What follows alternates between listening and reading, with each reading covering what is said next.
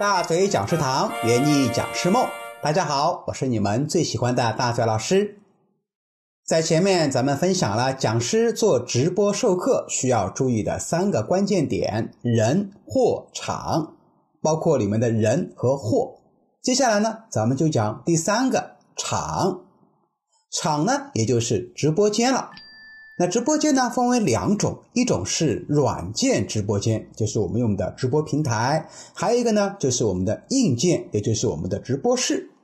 那么软件呢，啊，我们经常也会选择一些公域流量的直播间，比如西瓜视频呀、斗鱼啊、头条、快手、抖音、B 站等偏娱乐性的直播间，也会选择淘宝、京东卖货直播。还有一些音频直播，比如喜马拉雅啊，就是的。那么这些直播间呢，你开着就有陌生的流量进来啊，这个是一个广域的流量的一个直播间。另外一种呢，叫私域直播间啊，私域直播间，比如说千聊、小鹅通、腾讯会议、企业微信等等。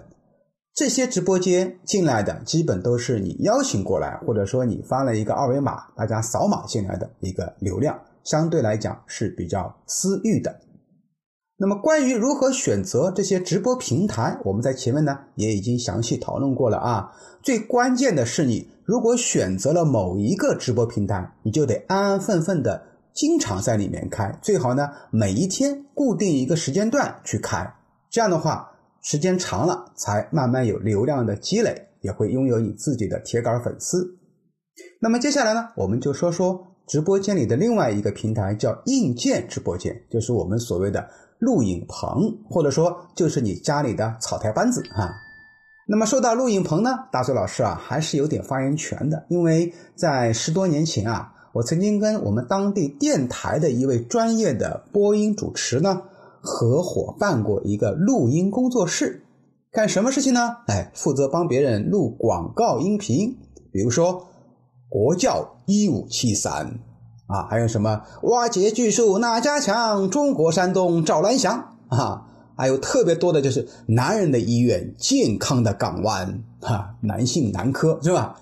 嗯，那么当时所有的设备呢，都是我亲自采购的啊，包括电容麦克风啊、监听呐，啊，我还装修了一个里面全都是海绵的专业的录音室。哎，这个声音录出来那叫一个纯粹。当然了，咱们现在有了很强大的后期处理技术，这些设备都是其次的，只要你的声音足够清晰，没有太多的干扰就能用啊。我们软件呢都带有什么降噪啊？一些混响啊，这些功能，倒是灯光和背景很重要啊。灯光最好是立体式的，也就是说，你的左边、右边，你面对着的地方啊，都得有灯光啊，不能有阴影部分。那么建议呢，千万别在那个淘宝里面买那种一个圈的那种补光灯，因为老师自己就买了一个啊，外面一个大光圈，买了一个二十寸的，还比较大。手机呢？刚好刚好是放在光圈里面的有一个架子，当我对着光圈里面的手机做直播的时候啊，我的眼睛都被亮瞎了啊！因为开了一个直播呢，不能停嘛，一个小时下来啊，眼睛都流泪了。所以呢，建议大家最好去采用摄影棚专业的那种四方形的白色纱罩灯啊，因为还可以调整亮度和柔和度，眼睛看久了也不会累。那么我们的直播间的背景怎么选？如果说一个白墙壁，那肯定不太好看。那有些人呢，在家里的呃窗帘前面啊，他会去直播，哎，感觉就像一个舞台，也挺好的。那么老师呢，可以选择一个自己的书房的书架作为背景啊，因为他跟你的一个身份比较相符嘛。老师啊，都是比较爱读书的。那么如果说你有一个强大的后期制作的话呢，哎，你就可以采用绿布作为背景。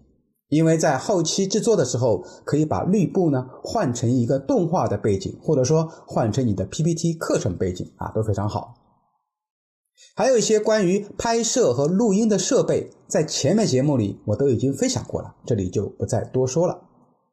好了，当你搞定了人、货、场这三个主要因素以后，你的直播呢登时就会高大上起来，也会吸引到更多的粉丝关注。